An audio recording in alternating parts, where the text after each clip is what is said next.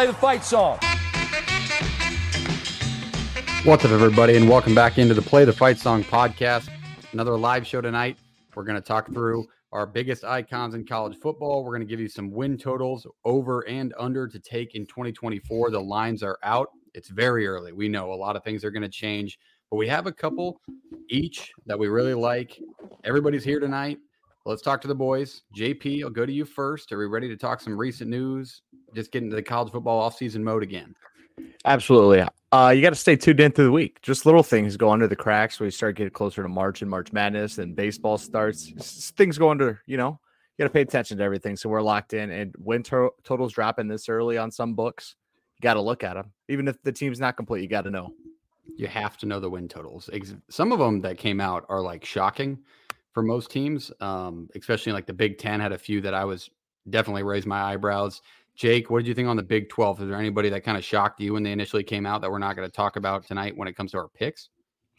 No, I don't I don't really think so. There were some that I kind of thought that were a little shocking and then I based a lot of it on obviously who's coming back and then looking at just the schedule for next year. And then they based it off of last year's results. So once I took a deeper dive into kind of who why it was the way that it was for those totals, it kind of made a little more sense, but there are a couple I definitely still kind of disagree on.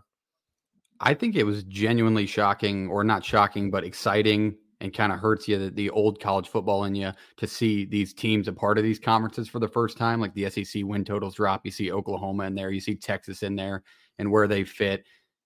Kind of hurts the child in you because of how different this game's going to look this year. Reese, what about the ACC? Was there any teams when you were looking because I know you were looking at the cues. Was there any teams in the ACC who were like they shouldn't be there?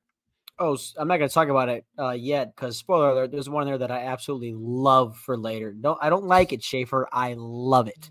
Love it as as much as taking it. Have you taken it? Love already? it as I think I'm going to do my first ever future uh, bet, and I'm going to hammer this one. You're going to do it in February. It's just going to be a yeah. I was going to say it's going to be the longest held bet ever.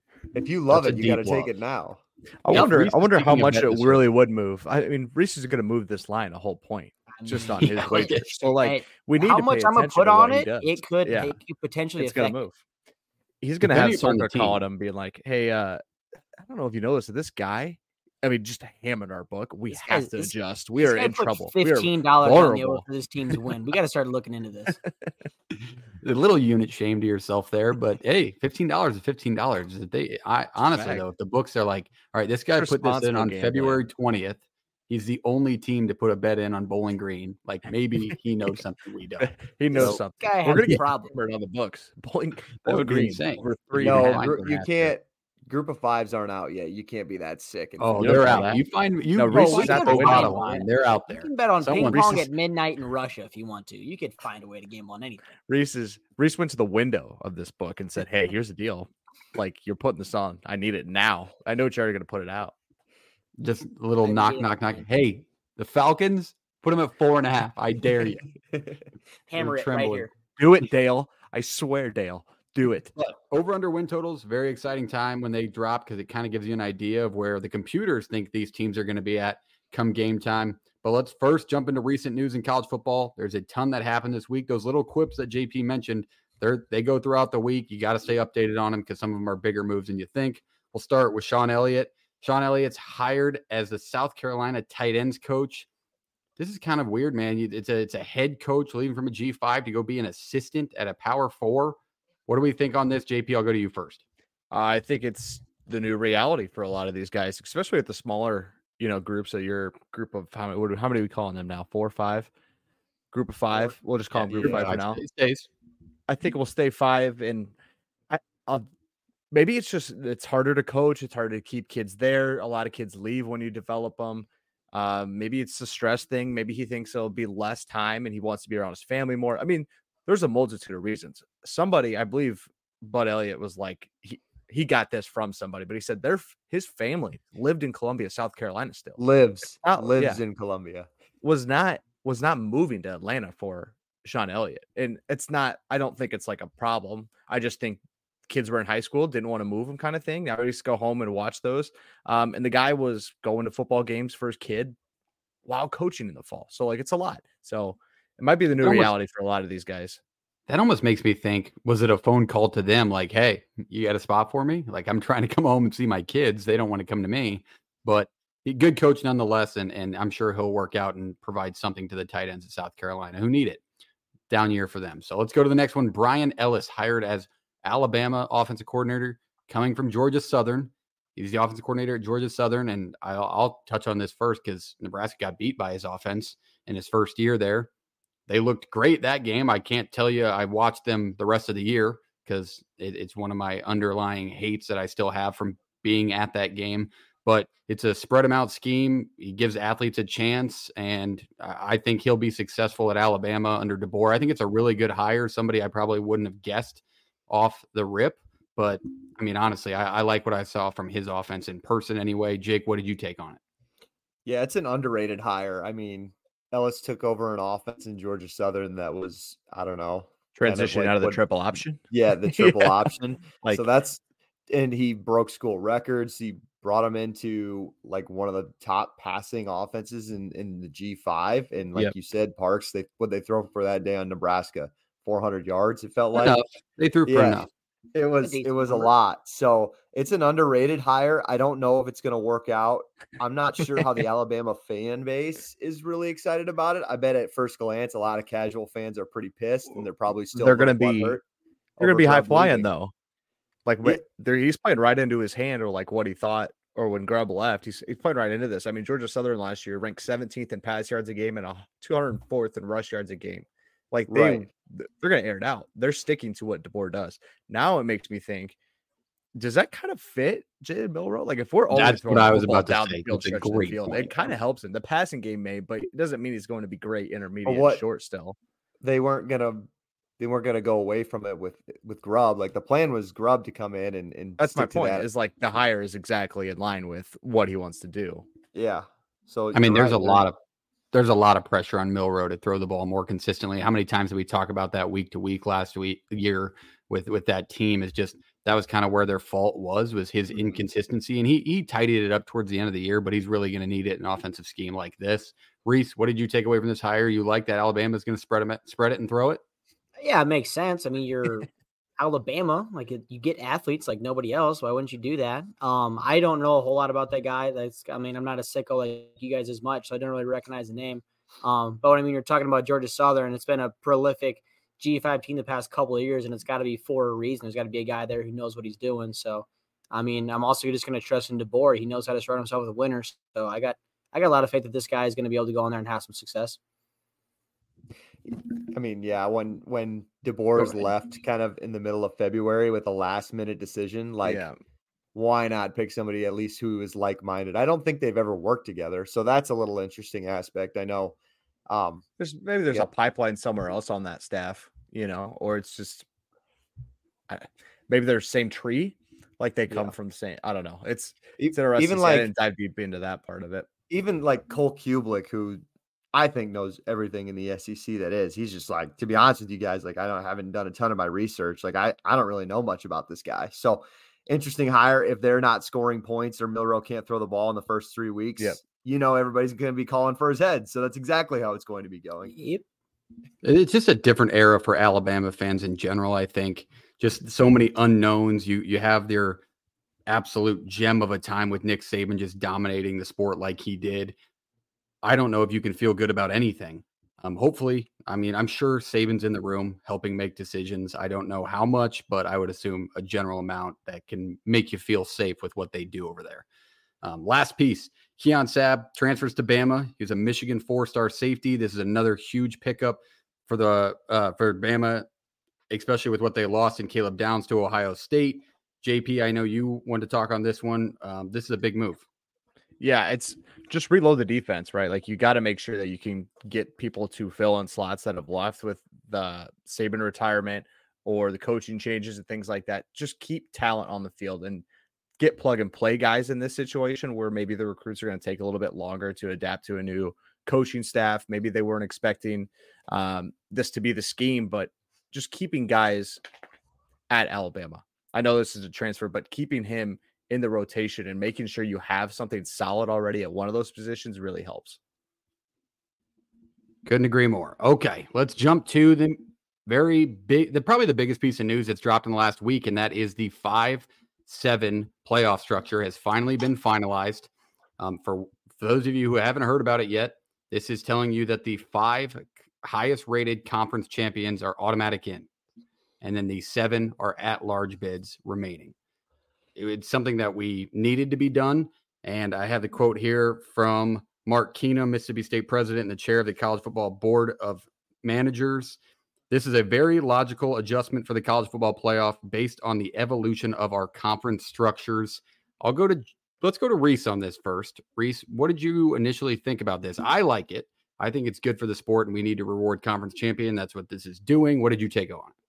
I think it makes sense. I mean, it's better than the getting the the six and getting your two two G fives. I think. I think it makes more sense because, yeah, we want to talk about getting them in and seeing if they have a shot at the end, but those teams really aren't going to make much of a run at the end. So giving those teams the power fives uh, a better chance at the end, I think makes a little more sense too. Um, and yeah, like he talked about the evolution of uh, the conferences and kind of the way it's all moving. They're finally starting to make some right decisions, I think, with this. They're kind of realizing things that are going wrong. So I, I think it's a step in the right direction. Um, so yeah.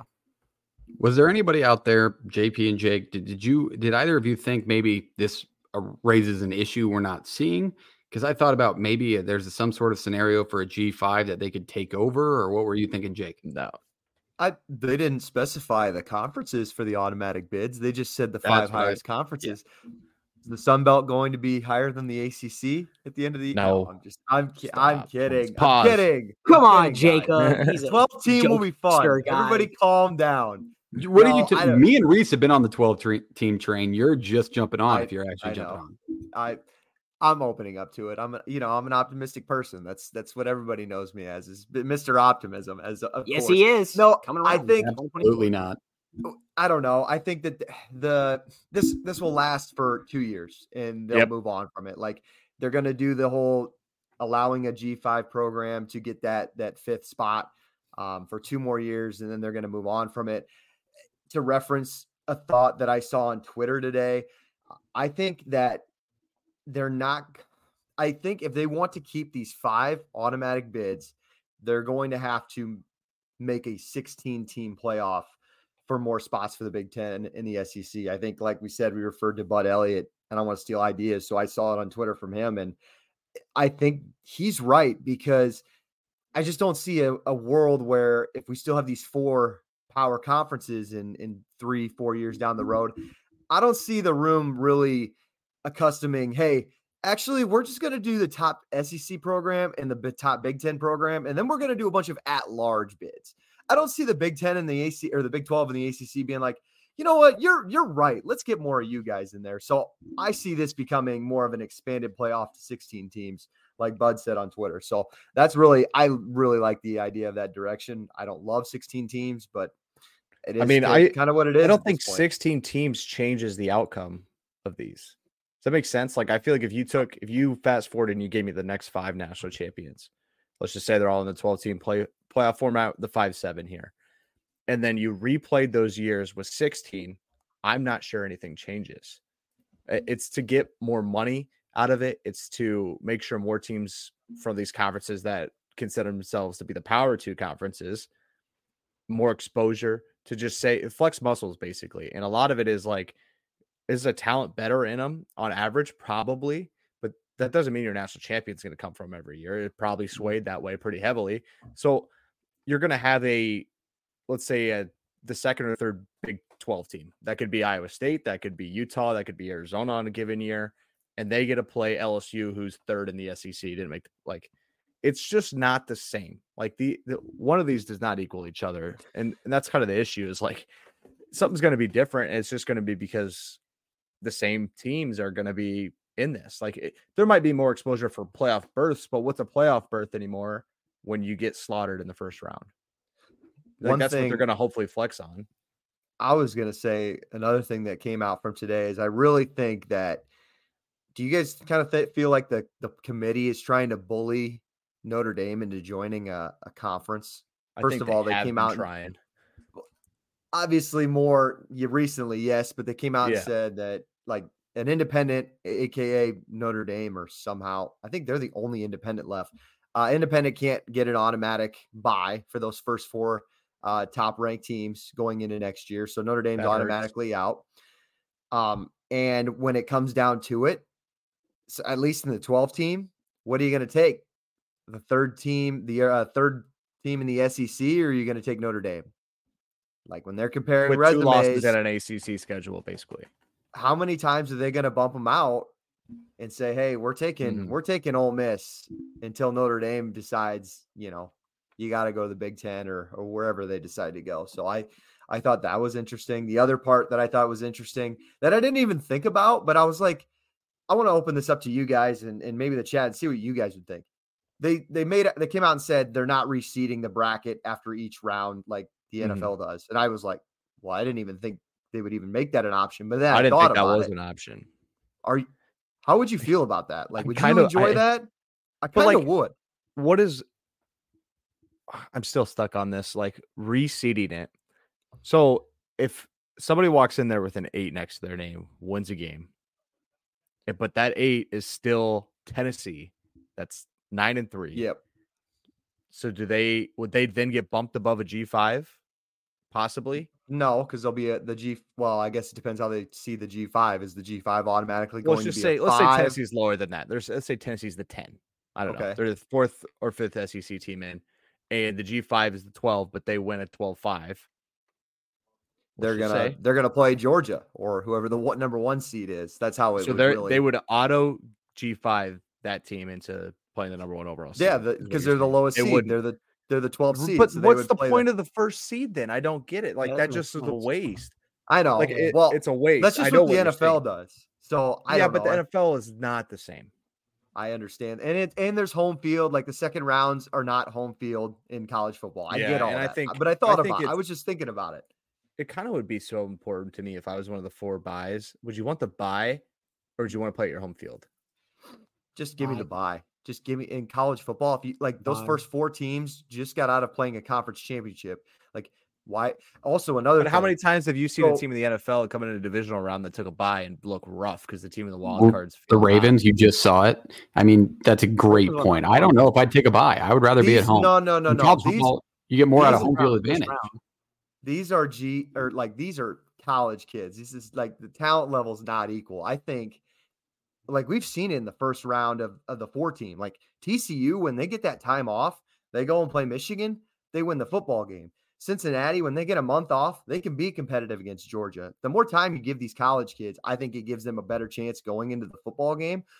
Another thing, and I don't, don't want to switch kind of complete topics, but a conference champ runner or sorry, a conference runner up cannot get the top, uh, a bye in the top four.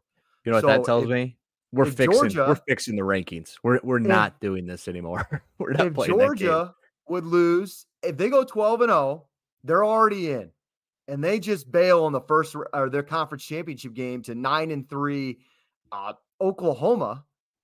Oklahoma gets the automatic bye and not 12 and 1 Georgia who just dismantled everybody on their schedule.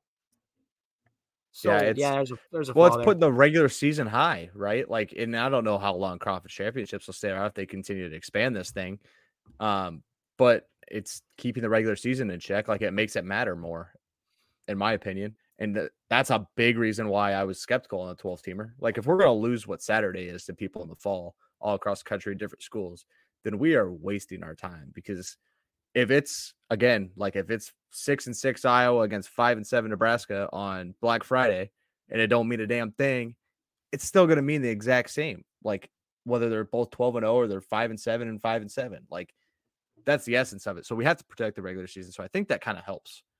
But then It- now they've put all this emphasis on conference title games, which feel like they're going towards the wayside anyway. So I, I'm not sure what their next plan is with that because you can't go 16, right? Some of those teams that have to win four games to win a national title. Is that is that right? Four games. they're going that's- to play I think they said what That's the most, 18 games. If was you played say. in your yeah, that's what I'm like. There's a lot. It's yeah, a lot of football games 18. for kids to play. It's a lot. Of exactly and like i'm not going to put the whole this is uh this is college you know they got to get their degree and go to class no it's it. not it's stop stop it get some help Uh, They they make a full time salary. They're definitely I'm, not. I'm pretty sure college. that the University of South Dakota State baseball team has been in New Mexico the last two weeks. I think they can do some remote classes. All right? like Mhm.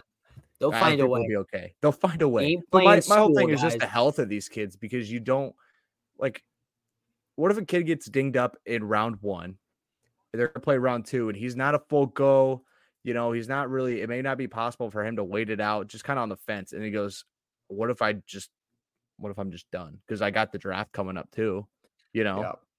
so it just plays into a lot of things, and that's a this is oh. really deep into this new segment or this new format. I think the format's right now. Cannot have two G5s in it. I we love the G5, swear, I really do. It just doesn't make sense to have two of them in there. G- going back to quickly, just going back to, you know, valuing in the situation you built, Schaefer, 12 0 Georgia, 9 and 3 Oklahoma. Oklahoma wins the game. They get the the bye and the automatic in. It puts more emphasis on the regular season, but on the flip side, in their argument, you're playing way better teams cons- more mm-hmm. consistently in these conferences. So I get, I kind of get it. Like we'll talk about Florida for obvious reasons later on, but like that schedule, dude, come on. Like that's a conference championship every week. They could be in the almost 12 for teamer if they go seven and five. I'll I will let you in. Florida. If Florida goes seven and five, I'm like, I'm looking at it, depending on where those losses and wins are. I'm looking at it, I'm like, hey, I mean, they don't look bad for the 11 here. I gotta be Better get honest with you. ready here, Billy. seven and five Florida on that schedule, and uh, I don't know who has an easy schedule in the Big Ten this year. Somebody, All Rutgers probably. I think Rutgers has an easy one in the Big Ten this year. If Rutgers is nine and three, I'm looking at seven and five. Florida. Hold on. Are we gonna Uh, let no. are we gonna let the uh, Jake chirp go there? It's Do you hear it? It's classic Iowa State stuff. That's just what they do. Yo, you guys finally Hey, got to play Iowa somebody. play in a you gotta finally play now? somebody.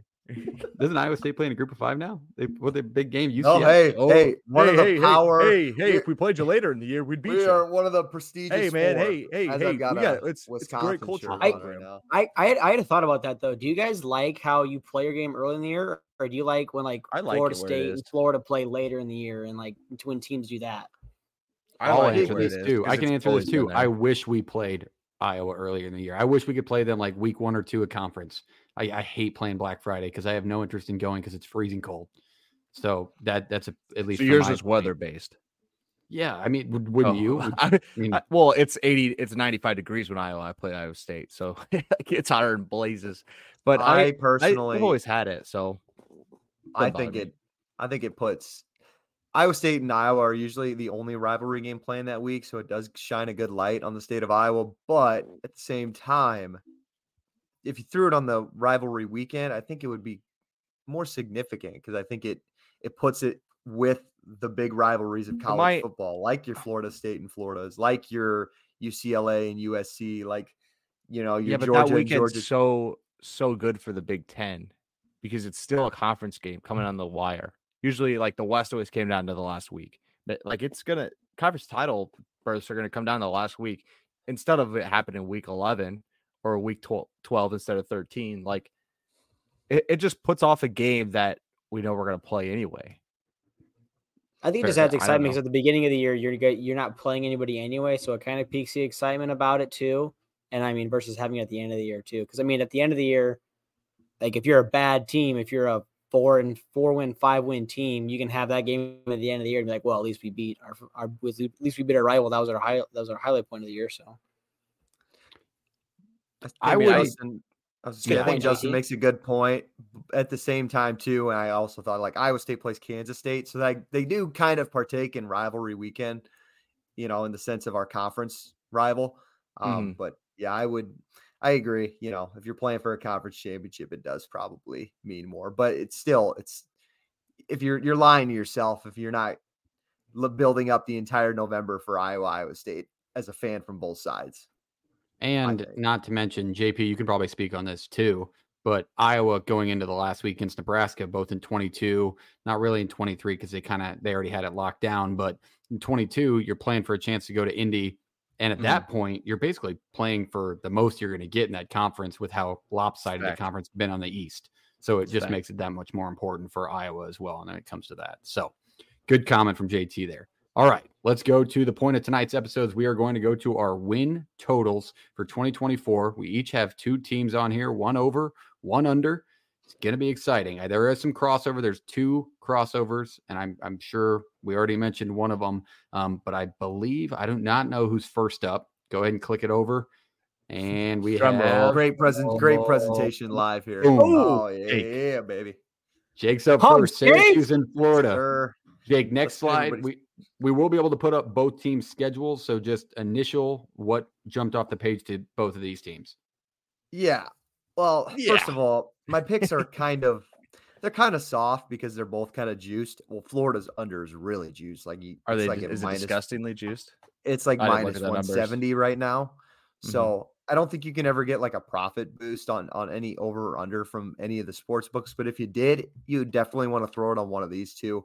Um, just the I can get into it. I I don't know if you guys want me to really talk about it, but I yeah, like it it, tar- it starts with Florida's schedule, and it really they're actually both schedule based. I mean, what else are you going to kind of really base it off of? Yeah.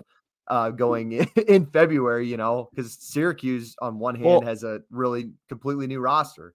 I was gonna say dive more d- deep into the Syracuse thing because I'm sure the Florida thing might show up again, or people have probably heard it other places because it's um it's one that's been talked about a ton, but the Syracuse one not as much. Yeah, I think with Brown coming in, you know, eh, the guys he's brought from Georgia, specifically at the receiver spot, he brought two or three guys there. And just the, you know, the addition of Kyle McCord, he's probably a higher end ACC quarterback. He's bringing in all of these SEC second string guys that I think can be impact players in an ACC. You know, the first four Yeah. games are all at home. It's and then they get UNLV, Ohio, Holy Cross, and UConn in the non-conference schedule. We got to get we Um, got to get that UConn and Holy Cross one. We got to have those. Yeah. Got to have. Well, them. and the first road trips to UNLV, and I think UNLV is kind of re- recovering from from the portal, just like any G5 would after a successful Mhm. year.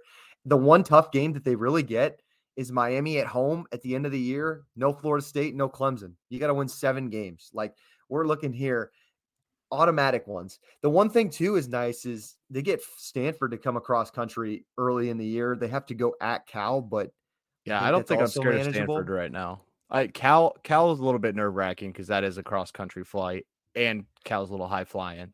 They they can put up points. They just Yeah. can't stop a runny nose. It's a fact. It's a fact. the the one stretch that they have is at NC State, at Pitt, Mhm. if you even want to say that, and Virginia Tech.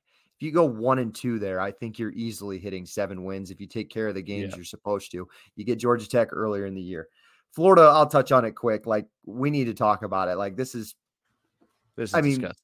this is one of the worst schedules I've I've seen in, in a really It might be time. it might be up there in college football history as the hardest schedule. I I've haven't even seen. played it yet. People are freaking out about it.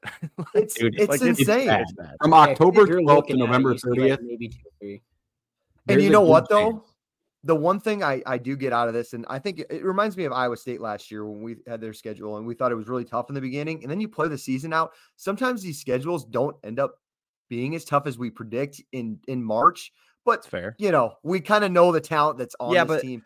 Let's just look at Murderers Row right there, the last say, five yeah, weeks. Yeah, but those schedules are scary, but they don't end like the last five of their studs. Georgia at Texas, LSU and Ole Miss at home, at Florida State to end your rivalry weekend. You lost Trevor Etienne to the portal. You lost Princely Umanmielen uh, to Ole Miss, who you're going to see in in uh, in November. And then, can you really, if you're Billy Napier, are you really going to rely on your trust in your last year at Florida and in DJ Lagway? Like he's one of the best prospects at the quarterback position we've seen in a really long time, but a true freshman quarterback. I don't I don't care if it's Patrick Mahomes out Sure. there. I think he's going to really struggle in this spot, and it's just a hard to ask from him. They also lost Ricky Pearsall to the or uh, to the NFL draft, their top pass catcher. So just a lot of Yeah, new there's, faces for uh, them. There's no knock on playing UCF either, who's gotten better. A and M's Yeah. gonna be good. KJ It's Jefferson. like, what's the morale? Let's just say after after they play Texas at Texas, right? You got LSU at home. You're coming back home for a two game stretch.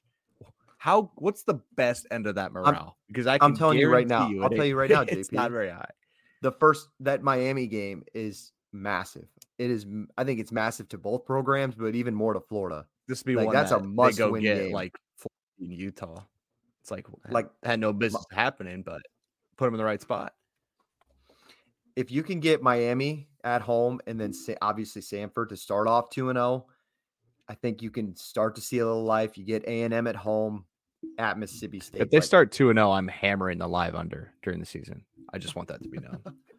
There's it's SEC win totals or something like that. Like how many conference wins you got? I'm going back in. There's an argument to be made here that, I mean, there's like probably an 80% chance you don't win from October 12th on. Yeah. There- There's, Yeah. uh, I mean, it's very It's fair. like- Like you better hope the Dolphins are good if you're a Florida football fan. You You better don't go to the Dolphins games can when they're good in. Anyway. Well, you you better find it. I mean, you're not going to want to go to these. So that that's a just murderer's row to end the year there. But all right, Jake, those are two good picks. Um, over goes to Syracuse, under to Florida. Jumping to Oh. JP's. JP, take us through it. All right, I'm up. I'm up. I had Florida too, so we won't spend a ton more time on Florida. Uh, SMU, I think this is hot topic here. I didn't go. I went super chalky on the under. I think the over here. I think is smart. SMU, how- by the way, is is the new crypto. Like it's the new Bitcoin. Like everybody, every- it's buying the, it. It's it's the GameStop. Everybody it right wants. SMU. Well, let's let's be honest here. Like, it's not one that like most people who don't pay a ton of t- like attention during the off season know about, but like the stuff we listen to or like uh us here, we're gonna hit SMU. When I'm looking at SMU though, I'm looking at a really good program going into a weak conference, right? And we don't usually take these G5s that bump up into the power conferences and think they're going to be good. I liked UCF last year. And to be completely honest with you, I was basically I, I was a blown 30 point lead away from being no like hit it on absolute nose. So I- I think I've done pretty well hitting these guys. So I like SMU here. Um like if you go to SMU schedule and you just see what they are return, they continue to build um and really invest in the program down there. Great head coach, great program, great athletes everywhere in the state of Texas, the great recruiting. You there's no reason we don't sit 2 and 0 with TCU. Okay, now here's your toughest stretch if you're SMU. TCU, Florida State, Louisville. Now, let's say you lose all those. Okay, let's just say that. That's fine. Stanford, Duke, Pitt, Boston College, Virginia, California. All teams you are going to be favored against. Um, Stanford's going to be awful. Duke's going to have a not be as good as they were last year. They'll be all right, but it's at Duke. You don't know where the morale will be on that one. Be I'd be interested to see that fan base even get up and have a lot of students in the uh, in the stadium now that they've lost their head coach who kind of gave them everything. Uh, Pitt, unsure really. Boston College, I think, is going to be in trouble uh, with Hafley leaving. Virginia, another thing, they're just not there yet. And Cal, I, there's no reason you shouldn't win eight, maybe nine games because I think you could get TCU, Louisville on the road's tough. Florida State, you know, that's tough as well, but you get them at home. Just give me go one and two right there. And Yeah, that's what I was gonna say. You you need that's your that's your one and two spot because Yeah. I think we highlight a lot of three stretch games. Like where do you need to go one and two for these six and a half, seven and a half point these wins? That right there, and I think that's And that's really two capable. two ACC might two ACC losses might get you in the title game. So like even if you lose to Louisville and Florida State, you might get in play for a title. I think that would be awesome for that program. So that's where I went with mine. Again, the Florida one's just disgusting. They need a vaccine for how disgusting that thing is. That is sickening. The the realistic number in your head, SMU wise, probably nine, right? That's uh, Uh, I Something on the guarantee eight. nine. I guarantee eight. I- If I was putting the number out there, I'd put it at eight, eight and a Stamp it. But that's just me. What's That's why I don't plus- own a book. Is it plus money right now? Like what is you even remember? That's what a great. I again did not look at the odds. I looked straight at the Alright. win total. Didn't did not look at the odds. I'll look right now, Jake. Don't worry. I'll, No, I'll I'll get there. say But I- we can gotcha. jump. We can jump to the next one. yeah, it's me. And Oh, God, I here's gotta get the listen, here's the the plus the Drinking the plus Kool-Aid again. minus. I'm not drinking the Kool Aid. Yeah, Here's the you're plus gonna- minus of making the graphics for this is I get all the teams and then I also have to decide as a show as a showman to whether or not to put up the same teams. Florida is the best under out there. If you haven't taken it, you're insane. But the if it's not great odds, then don't. But Florida would have been mine. S- Taking a look at anybody else, Minnesota is not going to be good this year. They don't. They they lose a ton. I mean, you're talking about a team that was competitive last. Only won five games last year when they had higher aspirations. lost their quarterback, had to pay somebody to stay and play in a bowl game where they almost lost to Bowling Green. I mean, the, the program's just down, down. And I don't like PJ Fleck. I think if you look at their schedule, which we will, then you'll see why. Texas Tech, I'm a Joey McGuire guy, and I'm really high on the class that he's bringing in. 26 overall class of 2024 recruits. They're going to have a lot of young talent. Now, whether or not he plays that young talent will just basically decide this bet. Um, just going through the names Micah Hudson, is that five star wide receiver, 25th ranked player in the country, fifth at his position. He's going to be a stud. He can recruit, and and I re- we were all high on Texas Tech going into last year. No, they had the nope, injury. Not all of us. Yes, you were. No, Yes, I wasn't. JP. Dude, I said they'd win seven games. Like, hey, don't don't put me in there. I've we might wrong, have to go back I'm and not wrong on them. We might have to pull the footage on that because I'm All pretty right, sure this it, whole it. podcast is Joey McGuire all in. Um, but then Tyler Shough goes down and they still battle. I mean, they were still competitive in games, even with a backup quarterback. They've kind of lost their plan, still go to a bowl game, all the good stuff. Um, a couple Yeah. more recruits they brought in. They brought in a four star star offensive tackle, Ellis Davis. And then uh, I really like the four star quarterback they brought in. Looking at his film, Will, Will Hammond, which obviously we just said Tyler Shough goes to the portal. He'll play somewhere else next year. They're looking for that guy. Will Hammond will compete for that job. So it'll be young talent that depends on this. I But think guys, can we say it out loud that the the Big 12's not very good anymore? Like it's not. They took away their two biggest perennials, right? Well, we knew you we can, did you can but- believe the propaganda if you want. That's fine. Oh, if you want to continue to buy into that, I was We about to support your. It's a better I was about to support you with some more. I. I will. I will take your support, Jake. Jake, I- give me some I- support. support. I'll take. Well, it. okay, so out of the quarterback posi- position, Behren Morton stepped in last year. I Mhm. think he's going to be the guy again this year. I thought he did fine when he stayed healthy as well. They were down to a What he was going to replace, absolutely. Yeah. And to win six games last year, actually, I think they won seven because they beat Cal in the bowl game, was a win for them. And they bring back Tahj Brooks, who's a top five rusher in college football. So, yeah, I think the recruiting class is good. I just don't know how much they're going to play all of those freshmen. I think it's just really hard. It's like basketball and football are just two completely different sports as far as playing a really good recruiting class. You know what I mean? Like Kentucky can recruit top five in basketball, and that might be all their starters. Mm. I just don't know how many freshmen are going to play right away. But I'd love one- to go This into one's ballsy. schedule. I feel like this one's ballsy. It is. I don't think it. Eight and a half is- Just I just quick look. I see three immediately that I am questionable about. And your three are at Iowa State, uh, At Oklahoma State, at, at Oklahoma State, and debatably Washington State, but probably TCU. not. TCU, at Arizona. Arizona, Arizona, at Arizona is a tough game. Oh yeah, that- that's my third. Yeah, that was. oh, I was just penciling that as a loss. But even though, okay, let's say they lose those three, we're still hitting the over. I, I, Yeah, I mean, it's If you the lose only good. those three, I know, but Abilene Christian, come on, Washington State without Cam Ward, and come on, give me that, Yeah. get out of Their there. first four games- I'll give you a they- five they- and zero. they- I'll give you a five and zero. They have, yeah, they have to start five and zero. I think like that's it's an opportunity for them, and you start Five five and and zero. zero, Momentum's Six and one thing. after Baylor. I think Dave Aranda is not going to have a job after this season. That's a way early hot take. So Baylor, I, I'll give that a win at Iowa State. God knows what that team's going to look like, and until I figure out who's going to be offensive coordinator over there, um, Colorado, they'll already hate each other because they'll have seven losses. Oklahoma State, that's a tough one. That's a tough spot, tough place to play, and they should have a good year.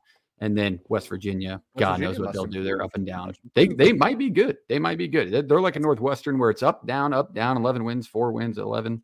So it could be a good West Virginia, team, well, but I like the pick. Yeah, the schedule's favorable for them. They they don't get Mhm. Utah, they don't get Kansas State, the two top teams odds wise in the Big 12. So I do think yeah, you're you're right there and their road games aren't the toughest places I've ever seen by any Gosh, stretch. Texas Tech just played in the freaking Big Ten, had to actually play somebody. I, that's what I'm saying. Uh, let's. I, I'd like to hear JT. I know you're out there. Let's hear it. Am I right or wrong? You're the Big 12 guest of the, the week over and over and over again.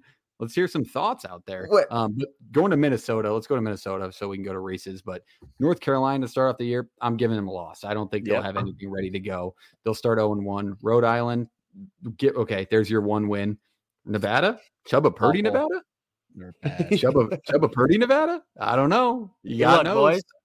It could be questionable, but uh, Iowa loss at the big house loss. US, USC, I think that's just one gr- group of athletes being better than the other, and I'll take USC. I don't care. I TCF Bank Stadium is never going to be a place to me that's like, all right, they, they they better watch out. They're going into 38,000 strong and it's going to be super loud. Like, do the Vikes play that weekend? Do the Vikings play? They might not be. Um, I just do not like the schedule for Minnesota, and they're replacing too many athletes and the hate for PJ Fleck. I, I truly think I see four wins on this schedule. They're going to be tough wins too. Their their November stretch is it's pretty tough. I mean, your road games. If you want to get wins, you wish you had Illinois and Rutgers mm-hmm. and Wisconsin all at home, but no, you have to go all of those road games, and the one home game you get is Penn State. Penn so, State, who who's the best of those teams that you just named? So that's yeah. that's what I see. I th- I think four wins is maxed out there. I really do not see them getting to five. JP, what do you think? Do you think Minnesota gets to no, five? I, I don't think they're going to be very good. Illinois is not going to be very good either, but it's it's too little too late by the time they get to Illinois, I think, because uh, Rutgers are going to be much improved, and I don't think they'll beat them on the road. Didn't they? Kind of an interesting nugget. Didn't they steal um, Rhode Island's quarterback? Like, isn't that no, quarterback he's from New Hampshire? Oh, damn it! Same yeah. damn team. Mm-hmm. No, nope, not same team. pretty damn close. One's a Ram, one's a Wildcat. Hey, here we go. Close enough. All right, Reese, take oh us through. My, oh my, that's my so gosh. lame. Schaefer, get which one I love. Probably both of them, honestly. Give me Syracuse over. Are you if kidding me? Put your, okay, time out. Before you get waiting roll, for Reese to put an before you get rolling here, here I have if he's still in the chat, Justin said he loved Iowa State at over six and a half, and he took that two weeks ago. No more talking, Reese. Go take it. It's right I'm taking it. I'm taking it's... it. Just like I said, I don't like it, Schaefer. You know what I do? I love it. You mentioned before, no Clemson, no Florida State. Well, guess what? Also, no, no, no North Carolina, no Louisville. Okay, the yep. four best teams in that conference, other than Syracuse, they don't get. You're getting Kyle McCord. You're also getting uh, Fran Brown, who's brought in all these defensive guys from the SEC, and he brought in uh, Fadil Diggs, the big four star from A&M. That defense is going to be better. They're going to be improved. Year one, I don't think it's any question this team can win seven minutes. Like I said, you look at their schedule already, man. Their mo- their toughest game is Miami at home to end the year. Um, and like even in the middle, like that stretch of NC State, Pitt, and like Vatech. Vatech will be better this year, but I still don't see a stretch there where they can they're going to lose um, three weeks in a row. They can maybe have a back to back stretch, but at Boston College, at Cal, I, I'm not worried about going to Cal or whatever. I just think I just think it's a year you're going to buy in on there. the orange, man. I'm I'm loving it, dude. If I if there's a year to be an orange fan, this is the year. I'm excited for it. It's it's, it's also gonna be my last year I'll be up here, so I'm gonna go to as many as many of the games as I can. Um, so I'm I'm I'm all bought in for it, and every time I go to the dome, um, that's right, that's right, JT. um, but uh, like I said, I'm gonna go right. to as many of those games we are waiting. Can We're and put all the money on the orange I can. So, um, but yeah, I, I love that pick. And then the under um for Arkansas. I mean, you're losing KJ Jefferson, who was the uh, preseason All SEC quarterback last year. Um, now he's at UCF. We mentioned that before. But um, if you're looking at it too, I don't know where they're. I mean, obviously you see the guarantee, like the whoever the hell is they open Arkansas Pine Bluff and there like UAB. But like other than that, I don't know like the guarantees because like even those other kind of mid teams in the SEC this year, like Auburn, uh, Mississippi State, you really don't know what those teams are going to be like this year. I mean, with Hugh Freeze, I think Auburn's going to be a little bit more improved. They were a play away last year from beating Alabama, who got to the college football playoff. So I just don't know if Arkansas goes in this year and has much success. I'd love to see them. Um, because we, I mean, you guys went there, woo pig, all that fun stuff. But I just don't know where I see the success from this year. I mean, A and M is going to be much improved, I think, with Elko. Tennessee is going to be tough with Nico, and then you're also got LSU. I just don't know in there where you have back to back wins to get them oh to get them to bowl eligibility with six. I just don't see it. I think I think five is is their ceiling. Honestly, I think three or four is is pretty pretty uh expectorant of the of this team. So and don't sleep on the dogs after Sam Pittman gets fired after getting 30 balled by Texas. Don't sleep on the dogs coming into town. JP, what are we thinking? No, I agree. I agree. If you're looking at it like uh, from an outside perspective, it sucks for some of these coaches that are already kind of dealing with hot seat situations, and then they just get thrown schedules like this. And you're like, what yeah, you? That's impossible. Do you think these ads or boosters are paying No. these commissioners to be like, hey, can you make sure that Arkansas is easy games, uh, like Mississippi State and I I forgot who the other one was already, but yeah, can we make sure they're on the road? Like, hey, Minnesota, can we make sure we have to go to Rutgers, to Illinois? That I Mhm. don't. We don't need those at home. We don't even want to risk any chances. Yeah, no, I think those were all good. Florida seemed to be the consensus of, you know, that schedule's so Yeah, it's rough. I couldn't even believe that number was one. where it was. Like, uh, not you a- think it's so hard that the the books are just like, all right, we got to put this at five and a half and load the money, otherwise we'll get killed if it's any lower. Because I mean, what's the realistic number for Florida? Three, four? I I don't don't want to go so far as that yet. I think it's it's too early for me to say that. Well, if you had them as your favorite under at five and a half, you think five's the ceiling. So what's, yeah, no, I do. Um, but I don't. I don't want to say. I mean, we got on this camp and said Northwestern was going to win one game last year. So Hey, Very that different was- circumstances. And, and not in our defense, in our hatred. That was like two weeks before kickoff. That Like, was we yeah, were we did not. Uh, that was not February. That was. know, but there's not a lot of people out there that had seven written down for the Wildcats. That's all I'm going to say. Yeah. What a job by Braun. All right, let's go to the next thing. Let's go to our top icons in college football. history. Another listing. History. Yeah, yeah. It's a, You it's gotta a make that. I. I, I gave you all three ESPN logos of their time in college football. First off, we got to talk which one's the best. I like the newest one the best. I'm not going to lie. I think it's way better. Ah, uh, the one on the left is so nostalgic. Yeah, it, far left is very nostalgic. I wouldn't argue Yeah, I'm with not. any of I'm them. not a big fan. Of, I'm not a big fan of the middle middle one. I know the middle one was like NCAA 13, so I think that was Yeah. like 10 Yep. through. That's 10 when they put like the uh, expanding blocks into the game. Like, yeah, it was. man, Yes, it was, and it had all the like, uh, describe that, cheerleading but- megaphones with the logos on it. Very good call. We know ball. All right, let's open up. Who's got first to list? I want to say it's Reese. Reese, me. are your three college football icons. me. Take us through them. This is right, in well- order of what they gave. On, Lee. I went. I went with the duo. I went with the duo of Lee and Kirk, but Lee is probably the more more prominent one. you I got mean, axed. every single every single time you turn on your TV on Saturday, who's been on your TV for the last how many years, man? It's that guy. You got how many memorable clips with him? Hey midget, he says Hey, expletive. Hey, Midget. fuck it, give me that head or whatever, and like You could say just that. so so many memories No, of no dude, and it's is- it's gonna be sad. It's sad to see him go, but like like I said, how many years have you been watching college football? Like that is the dude that you see, and he has the moment that riles up the crowd every single weekend, whether he picks the home team or he picks against them. Like that's a dude that everybody, every college football fan knows who that guy is. Um, so he's he's an obvious one for me. And then two, I just went with I went with Tebow just because I think when I was getting into college football, like as I was younger, like that's when he that's when Florida was becoming Florida. And I think, I mean, the John 316, when he was writing that on his his eye black, that got a massive following when we were in the Catholic school. That was a big deal. I remember Shafe.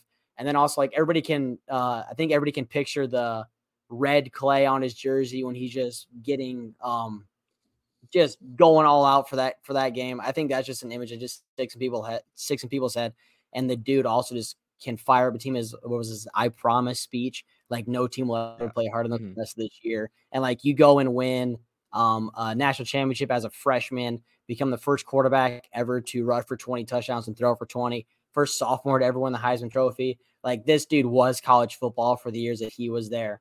Didn't pan out in the NFL, but like that dude was the peak of college football for when he was around. Um, and then in number three, I went with Reggie Bush just because I think all of us too, NCAA football 06, if you play with that dude when you're USC and you get that icon under him pulsing, dude, you're like, it doesn't matter what the defense is throwing at me, he's gonna score here. Like Reggie Bush was the man, and we always you always look back and watch the the classic Texas USC game and like watching him play back then, like that dude was probably one of the best athletes in the sport um, at his time and and probably of all time, like in history, we're talking about here. Mhm. So those are my three. I I think Lee Corso was an obvious number one. Then I tried to go a little bit differently with two and three. I don't know if anybody's gonna have Oh, those. I ones. definitely didn't rank mine. I just put mine on there. So Give give Reggie Bush his Heisman back. No, yeah, give it back. talking about him again. Give Yeah. it back. Okay. All right. Take us to the last next list, JP. Nope. Jake. These- Good- Jake got the double Repeats. play. Jake, I, I asked. I said you got to pick one. oh, Jake. come Nope. on. He made me force. both of them, and I he said did he has force to explain whys. Yeah, if I'm going uh three, two, one here, it's starting from left to right, just for those who are watching here. But let's start with I didn't want to age us, or I guess not make us seem so young in this podcast. Like Reese, great list, but like Don't worry about those guys one. are within within the the 15 years. So Yep. I went back to Herschel Walker and Bo Jackson in the early 80s. Like it's hard to understand, like only watching college football recently in the in the later 2000s. But running backs were the stars of the 80s and 90s. Like you look at those two, you look at like SMU, every team had the running back. Like I'm reading a book right now. Basically, like Auburn had Joe Schmo at playing quarterback. Like it did not matter who your quarterback was in the 80s. If you had one of these dudes playing running back, that's all you needed. Running the football was what you needed. Both of them had huge success in college. Walker and Georgia won the national championship in 1980. They got second in 1982. Bo Jackson, uh, they should have, they got third, but they should have basically, they had a tough schedule and they went like 11 and 1 and 83, and they probably should have won it. Both of them were multi sport phenomenons, like larger than life, just freaks. Like these dudes could do it all. Um, both won Heisman's, and it kind of like reminded me, if I'm going to put it in NBA terms, it kind of reminded me like when LeBron came in and when Kobe was like six or seven years into his career. Like they thought Herschel Walker was God, and then Bo Jackson came onto the scene and he was just larger than life. So those two guys were like my historians. Number two, I got Nick Saban. Um, you could actually even remove probably the Alabama logo. I just think Nick Saban in general is like the most successful college football coach in our lifetime. I think of all time, probably. Um, and Josh Pate made a great point the other night. Like, I think we don't understand the significance of him joining college game day and the impact that he's going to have on like our youth watching that show. Like people are going to now recognize Nick Saban as like Lee Corso. Like that's how they're going to recognize him. They're not going to remember him as the Alabama, the Michigan State, the Dolphins coach. Like he's going to be a huge figure. He's always in commercials and he's just like the face of college football. Everybody knows Nick Saban and his teams. And I think Tim Tebow in our lifetime is the biggest college football icon of all time. Um, just an a winner. He like this all started from we talked about like Caitlin Clark is where we got this idea from. Like she is just larger than life right now in the sport and just sports in general. Tim Tebow was that. Like there's no reason people should have covered his NFL career until it died, but they did because that's how big he was. He was mm-hmm. worthless in the NFL as far as talent wise. They covered him all the way up till he was playing baseball, till he moved to tight end for the Jets. Like they would not let this guy die and his career just end because of how big he was and how good he was in college football. So I think we forget how big he really was back in his day. This is a lot more fun when I didn't have two of mine mm. already stolen. I haven't even gone yet. And you're dead last. I hate to break it to you, but you are dead last. It's all right. I'm not going to steal any of them. Mine's basic and mine's in our lifetime, Jake. I didn't stretch back to a time where I can't say I watched them on TV. So Nick Saban, dead on. I'm putting the Alabama logo next to him because that was kind of the time that we really realistically remember college football. It was it was his time at Alabama and how dominant of a program that he built. And I'll, I'll give it to you. You gave the best explanation ever. I think it's going to be awesome for the youth to hear him. I didn't even think about that. Um, to also keep his name around the game because it deserves to be forever. And I will, I don't want to start this argument because it shouldn't be an argument, but Nick Saban should be on the cover of NCAA football 25. It's not a question. I don't know why we're talking about Jayden Daniels or any new current player. It's it should be Nick Saban. He's the best coach of all time and he just retired. Give it to him. Second, Lee Corso, Reese, perfect pick.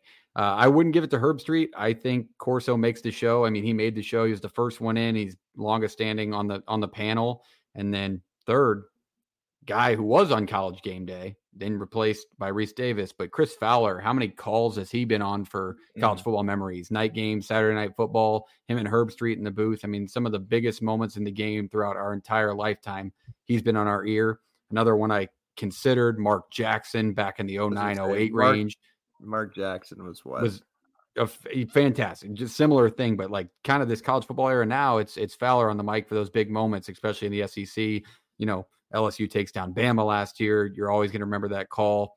Every national championship game on ESPN, he's on the call. So just outstanding moments, and I'm a big fan of Chris Fowler. And if you haven't checked out Kirk Herbstreit's blog that he did last year for like five weeks, Uh, I was going to say he's an book. awesome dude. And Cr- Kirk Herbstreit's book is awesome too. They have great yeah, stories he Fowler. he gives Fowler all the credit in the world for College Game Day. yeah, and, and he is a huge part of it.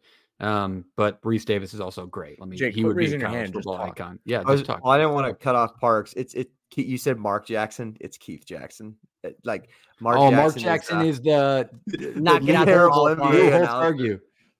No, no. Knock Mark it out the the terrible NBA announcer. He coached the Warriors for a few years. Yeah, that's right. What a Mama, there goes that man. Yeah, Keith Jackson is what I was thinking of. He always did like Colorado, Nebraska. He was always on the mic. 08, 09. Great, great announcer as well. Reese, would you ever put Col- uh, Gus Johnson up here as a college football icon? Nope. He's a hater. Love, He's a love, hater. love, love you, Gus. I think you're a fantastic announcer, but he's also like also big with March Madness and everything else too. I don't think of him like strictly as a football guy. It's Uh. There's rumors he's going to be in 25, so that it's debate debatable. Mm. All right, JP, take us through your college football icons. All right. I hey, I was alive when this guy was on TV on the far left. I'll tell you what. yeah. Uh, this is Walter. This is Walter Camp. You don't know who Walter Camp is? Uh, basically the father of college football, right? Uh, this is the this is where it all started. So I think if we're going icons, like the guy who literally started everything. Um, this I, I think it's that simple. It's just the guy started everything in modern day college football. Kind of shifted. It was the first time uh, forward pass was used. Like we're we're throwing it way back for that one, right? At number two, I have Saban. I went modern day icons here this isn't just a modern day icon anymore. This is the greatest coach to ever grace face the earth in this sport. Um, and it's not really a debate. I'll hear debates, but I won't really acknowledge you. Kind of blink at you a couple times. But if you go to Saban, like it's just how important he was to the sport and his ability to change during it, and all the warnings he gave. Here's all the problems that are going to arise. You continue going this way. It. He was ahead of everything. He understood how the whole thing worked. He ran everything. Everybody loves him. Coaches, people he's worked with. Um, other players and things like that. Like there's not a lot of hate towards the guy, which is huge considering he was at one of the biggest brands in college football and made it the greatest dynasty the sport's ever seen. So I have Saban on here, and then I had Reggie Bush, and I went this direction instead of like a Tebow or some other players that maybe uh, like a Herschel Walker, Bo Jackson kind of thing. Growing up, everybody wanted to be Reggie Bush, right? Everybody wanted to be able to do the things he did there was a lot of hate towards Tebow. Like Tebow caught a lot of flack. Not everybody liked Tebow. There was not a lot of people that said, "Oh, I don't like Reggie Bush." Maybe they don't like USC, so they don't like it. But nobody ever said that. Like everybody wanted to be this guy. This guy was the face of college football for a long time. He's one of the best running backs ever played the sport. Just an unreal. And even if he didn't, let's just say he doesn't make that stupid play in a in the Rose Bowl in the national title and they win. How much differently are you looking at it? Probably a lot. Like just one little play would bump him onto monumental status. So that's the three I picked. And there's a billion icons out there, but I thought the father at all, you know, the best to ever do it, and then the guy that everybody wanted to be. So that's simple for my three. we can, of course, we can shout out Vince Young. He's a college football icon, probably one of the biggest Yeah, but and no- most seen But moments in Vince college Young football. wasn't Vince Young until he beat Reggie It was. Bush. It was. Yeah. That that senior that that senior Yeah, year. Like people weren't looking at Reggie Bush 34, 34 straight USC one, I think. Before that, J JP, I'm not going to lie, making the graphic, I wasn't sure if Walter Camp, I had to dig a- a little deeper just to confirm I wasn't selecting a picture of the U.S. president. Like, I'm dead serious. I had thought I had didn't know who seen Walter this- Camp was? JP, No, that no, could be me and you I just couple wanted to that hair, confirm. man. Look at this headshot. This is the same exact headshot Abe Lincoln had. I That's mean, me and JP in a couple. That's me and JP in a couple years, boys. Just a heads Oh, up. you're you're you're running away from it. I'm Mom. leaning in. Camp Yeah. a billionaire. just leave the sides. Just leave the sides. That's what he told him. But all right, those are our college football icons. Um, that was fun. This has been a fun episode. We kind of went over a lot of things as the What- news what- drops. what, Reese, Reese? I need got? J, JT. I'm gonna I'm gonna do it, but um, as you guys remember, I can't bet on Syracuse because I'm in the state of Syr- I'm in the state of New York, not state of Syracuse. So I got to Don't- Venmo one of my friends Don't No, say, no, some no, no, say that out loud. No, we can't say that. It's illegal. What? We're not doing that. Whatever, dude, That doesn't happen. Bleep That it out, happen. I bleep would out, dude. never do that for you. Believe Yeah, it out, We will never do that. I Dude, we should totally not help our boy out here. yeah, we're guys, not don't do that. don't don't do don't put money on it for me, guys. Reese, Yeah, I've never. Dude, that'd be a travesty if we all went in on it. I don't know what you're talking about. I think I think none of us should place that bet. Wait, can we can we put money on these tem- teams to win games? Oh, like win games, like amount of games that they win? Can we put money on that? I think Exact- so. Exact numbers. I'm just I'm just They hearing. have I don't about it. odds for it. I don't know about I- exact numbers For at this point instance, in for time. instance, for for Florida to hit under five and a half, can I put like six thousand dollars? How does five and a half work? Just curious. How does nobody a half turned it. Work? Reese, I will never ever do that for you, dude. Do not ever ask me some stupid question like that again. Please don't ask me that. All right.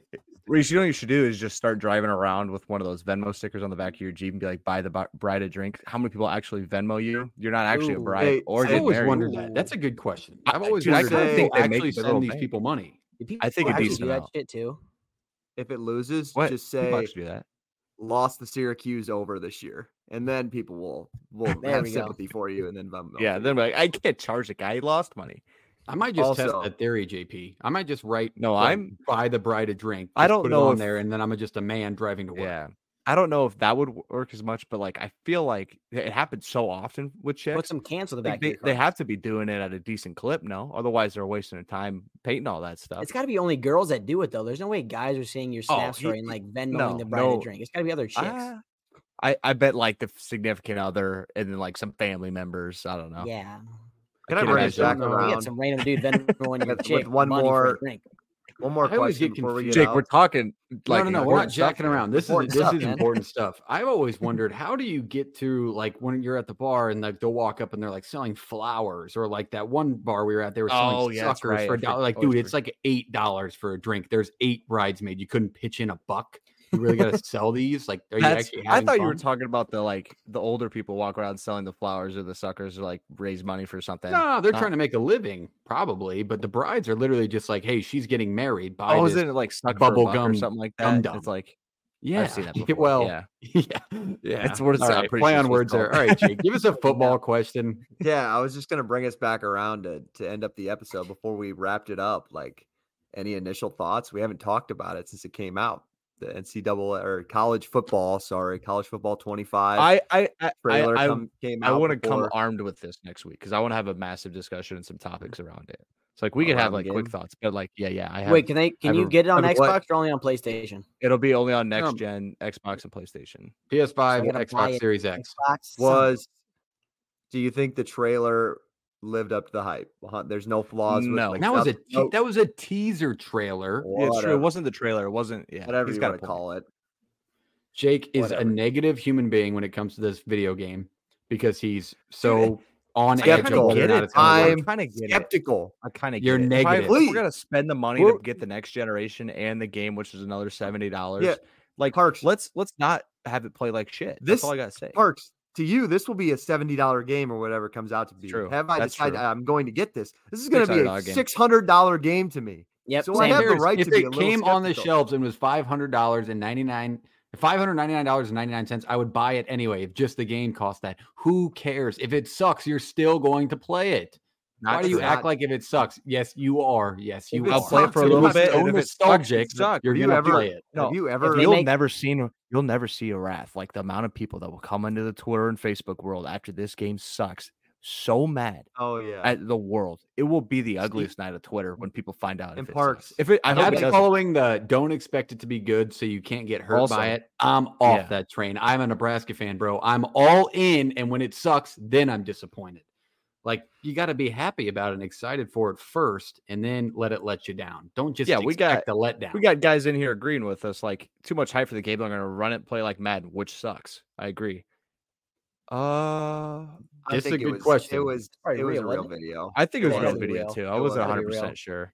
I think it was But- real. I think they're gonna show the Rose Bowl like that same kind of.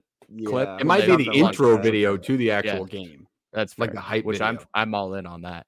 Dude, Um, that like that video of like 2019? LSU with a swag surf with it, dude. Like that's got to be the intro video. That's still that still gives me goosebumps every time. That's one of the That's a good videos. question. Which song should it be? What's what should the song be? If don't it's not a fight video? song, then I, No, I no, want there's I want to only one return the game. There's only if it's one not song. If it's not a marching band or a fight song, I'm returning the game. No, Do you're not not. change. No, you're not not. put Nope. You guys dedicated to our the- brand. do not put the new game and given an actual soundtrack. It is college football. You stick to marching bands and you stick to JP's trying to uh, play fight something. songs. That's what you stick to. Yeah, I don't think they're going to do that though. When's the last time they released a video game with a That's one they gotta marching band on it? Like they It- make good Uh, money. Just From the re-release the Ball, 2000 NCAA NCAA 14. Like the last soundtrack that had Eleven years actual- ago. The last soundtrack that had actual songs in college football was NCAA 06. Yeah, Like bring it back, Jack. That was an elite one. Me, myself, and had, I. like they had basket like case. Mirror, mirror, stuff. hanging. Mm, yeah, well, come on. Tell me, mirror, what vain. train in Yeah. vain. all right, all right. Before we get into the live live concert, let's wrap everything your up. That was a it was a good episode. We'll dive into it. Should be can you feel it? This guy knows football. Ben knows football. Uh, That is one. Of, that is a true. If you If don't know that's what a it is, Nebraska thing, JP. burn it to the ground. No, it's not. It, it's it's it's a if you like good stuff thing. It is a Nebraska thing, but it's very good. Oh, It should so be okay, played so before I'm out. every So event. I'm out. JP, you didn't get the uh, when you went to Lincoln for Iowa, Nebraska a couple of years ago. It was in the dead period of when they didn't play that before kickoff. Because when Yeah, you were there, they did. Joker and the Thief, right? Yeah, yeah. Yeah. See, that was that was the Frost They era. played- they do not. they They, played they it at the, uh, normal. They played it at the girls' basketball game I was at the other night, and I They did. I, was, I heard was it on. TV. We were We're gonna act like Jake just didn't say that. It's women's basketball. This is a college football show. All right. Thank you for joining us. It was a good one. We'll see you next week. Jake, take us away. Play. Gotta get that. Gotta get that. Gotta get that. Gotta get that. That. That. That. Boom. Boom. Boom. Gotta get that. Boom. Boom. Boom. Gotta get that. Boom. Boom. Boom. Gotta get that. Boom. Boom. Boom. Gotta get that. Boom. Boom. Boom. That. Boom. Boom. Boom. That. Boom. Boom. Boom. Boom. Boom. Yo, I got that hit to beat the block. You can get that bass on below. I got that rock and roll, that future flow, that digital spit, next level visual shit. I got that boom boom boom. How to beat bang.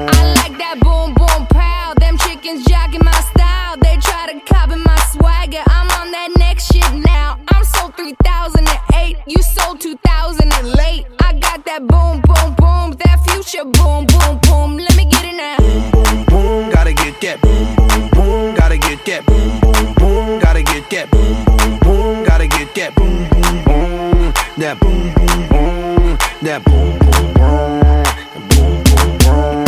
That supersonic boom. Y'all hear that spaceship? Zoom. When, when I step inside the room, them girls go ape shit. Mm. Y'all stuck on super 8 shit. That lo-fi stupid 8 bit. I'm on that HD flat. This beat go boom boom bap. I'm a beast when you turn me On into the future. Cybertron, Harder, faster, better, stronger, sexy ladies. extra longer. Cause we got to beat that bounce. We got to beat that pound. We got to beat that 808.